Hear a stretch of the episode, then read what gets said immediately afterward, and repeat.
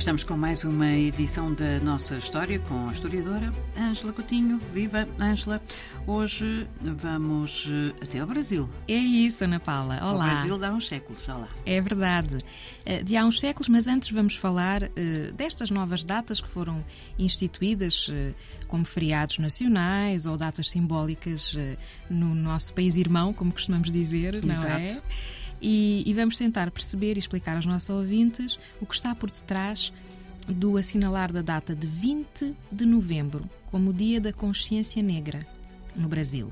O que é que explica, digamos assim, esta preocupação uh, a nível político, não é? Uh, no Brasil, em assinalar esta data em especial e, digamos assim, em. Uh, levar a cabo toda uma política que se levou a cabo nas últimas décadas de maior conhecimento da história das comunidades de origem africana, não é? O que nos permite hoje, aqui nos nossos programas, falarmos muito mais acerca da vivência dos africanos que foram escravizados para todo o continente americano e, em particular, para o Brasil. Uhum.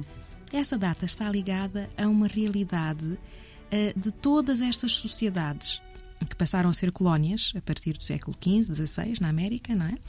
E que tinham uma economia de base uh, escravocrata. E é a realidade dos chamados, no Brasil chamavam-se quilombos, uhum. inicialmente mucambos, mas, por exemplo, na Venezuela chamavam-se cumbes, na Colômbia palenques, uh, e, que estão, e que são comunidades de escravos fugitivos, uh, chamados maroon, nas Antilhas ou eh, na Guiana Holandesa, por exemplo, chamados Bush Negro, e Cuba e Porto Rico chamados Chimarrón, que eram escravos fugitivos e que se organizavam, no caso do Brasil, nos chamados mucambos, que eram simplesmente esconderijos, significa esconderijos, ou então em unidades militares e políticas, acampamentos militarizados, que eram os quilombos. E os quilombos eram uma confederação de diversos mucambos. Uhum. E então vamos falar desta data que está associada ao quilombo de Palmares. Ora, o quilombo de Palmares foi o maior de toda a América Latina. Ah, bom. Uhum. E hoje em dia já se sabe que chegou a ter 20 mil habitantes.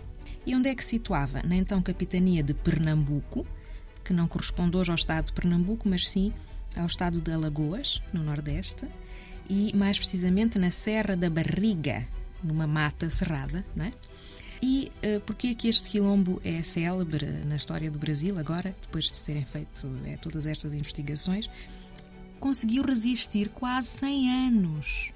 100 anos aos ataques não só das tropas uh, coloniais portuguesas, mas também holandesas. Porque há uma altura uh, em que o nordeste do Brasil foi dominado pela Holanda.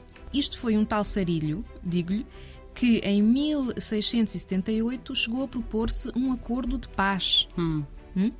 Uh, foi negociado um acordo de paz. De facto, as, as, tropas coloniais não conseguiam de modo algum dar cabo deste quilombo. O dia da consciência negra foi o dia em que se conseguiu assassinar o seu último líder, o rei, chamado Zumbi. Uhum. Já ouviu falar deste Zumbi nome? dos Palmares. Dos Palmares. Ele foi apanhado uh, numa emboscada em 1695, uh, depois de se ter conseguido desmantelar uh, este grande quilombo. E agora aqui só umas breves notas. Os quilombos tinham reis, portanto Zumbi foi o último, Gangazumba foi o primeiro conhecido, o rei de, de Palmares. Eram comunidades que davam muita atenção à segurança, como é óbvio. Claro. Então já sabe que construíam muralhas de madeira tinham torres de vigilância e tinham várias armadilhas à volta da muralha. Depois havia estes mucampos, estas diversas comunidades, todas ligadas a uma central, por caminhos escondidos uhum. na mata cerrada que só eles é que conheciam. O quilombo de Palmares era chamado também Angola Janga, ou Pequena Angola. um, tinham, para além da estrutura de liderança política e militar, administrativa e de trabalho. Nos quilombos, eles não só se dedicavam à agricultura Sim. e, portanto, plantar, produziam mandioca, feijão, batata, milho e melaço, mas um dos segredos também da sobrevivência de muitos quilombos e deste em particular era o facto de que, na verdade, tinham trocas comerciais com colonos e com pequenas aldeias também. Não estavam uh, completamente isolados. Fascinante. É de facto uma realidade uh, muito melhor conhecida hoje em dia do que há algumas décadas Claro. e que existe e existiu uh, em todos estes países.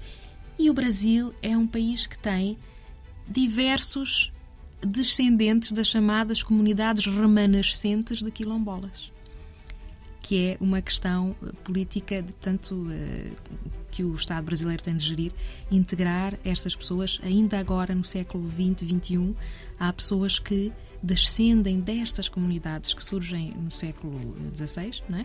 e que de facto tiveram outra forma de gerir a terra, a propriedade da terra, etc. Uh, e de modo que é uma realidade bem presente nas culturas e a vários níveis, não é? Destes uh, países da América Latina. Ângela, muito obrigada e até para a semana. Até para a semana, obrigada.